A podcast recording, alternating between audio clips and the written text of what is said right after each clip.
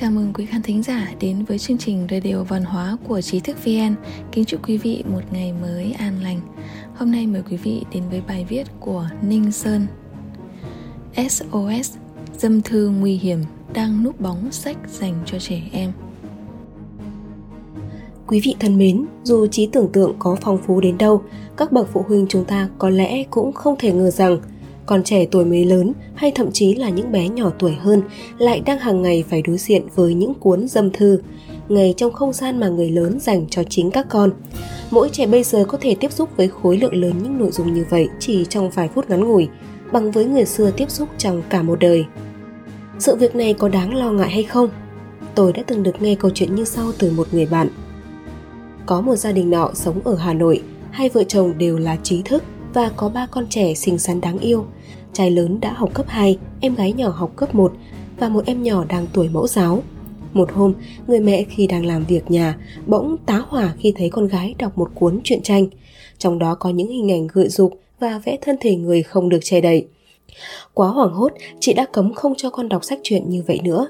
Nhưng điều đáng nói ở đây là khi chị kể lể phàn nàn chuyện này với chồng, anh lại thờ ơ xem đó là chuyện bình thường trong xã hội gọi là tiến bộ hiện nay và không muốn cấm đoán con. Anh xem những hình ảnh đó là bình thường, nhưng có thật đó là điều bình thường không? Hiện nay, nếu là dân nghiền đủ các thể loại sách và hay dạo chơi trên các phố sách, các bậc phụ huynh chúng ta sẽ dễ dàng nhận ra rằng những cuốn tiểu thuyết kích dục hoặc có tình tiết gợi dục thô thiền đang bày bán tràn lan và công khai trên các giá sách, nấp dưới đủ kiểu vỏ bọc, nào là tác phẩm văn học thế giới, truyện tranh, chuyện trường, chuyện ngôn tình và không có ai quản lý, không ai ngăn cấm. Người tiêu thụ những cuốn sách đó là ai? Xin thưa rằng, phần rất lớn đó là những cô cậu học sinh vẫn đang trong độ tuổi đến trường. Bố mẹ các con vì bận bịu và cũng vì chiều lòng con mà đã bỏ tiền ra mua những tác phẩm đó hẳn là với mong muốn để con phát triển khả năng đọc hay chí ít cũng là giải trí sau những giờ học kiến thức khô khan nhưng có một sự thật về một phần không nhỏ trong các cuốn tiểu thuyết hay sách truyện mà các con thích đọc. Chúng là những cuốn dâm thư, chúng thực sự là những cuốn dâm thư nguy hại.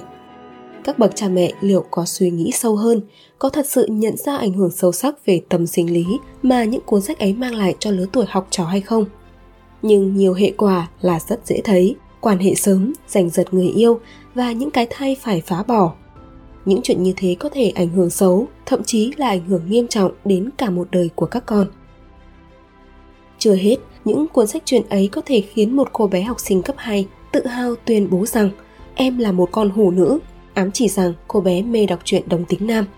Không biết bố mẹ em sẽ nghĩ gì khi biết rằng chính những cuốn sách mà họ tặng em để giải trí lại đã góp phần khiến em mắc bệnh trầm cảm.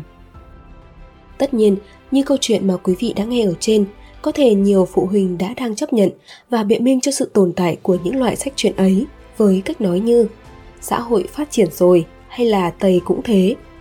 Nhưng thiết nghĩ rằng các bậc cha mẹ chúng ta cần phải suy nghĩ thực sự nghiêm túc về vấn đề này. Đó là phát triển hay là phóng túng? Tây cũng thế có phải là thước đo đúng đắn không?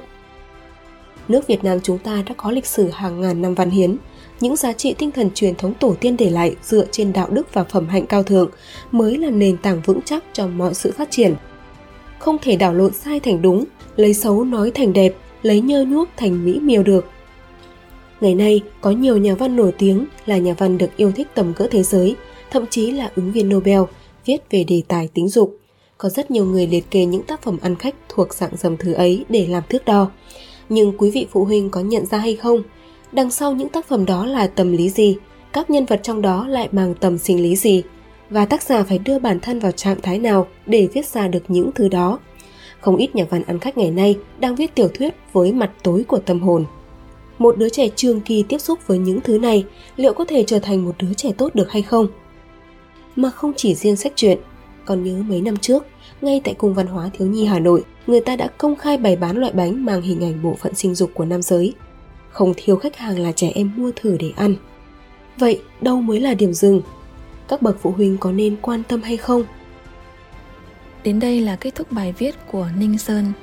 SOS Dâm thư nguy hiểm đang núp bóng sách dành cho trẻ em dịch từ Vision Time tiếng Trung.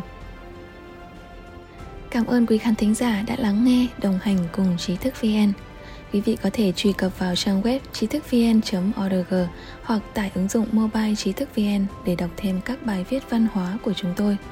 Đừng quên nhấn subscribe đăng ký kênh và để lại bình luận ở bên dưới. Một lần nữa, xin cảm ơn và hẹn gặp lại quý vị trong các chương trình tiếp theo.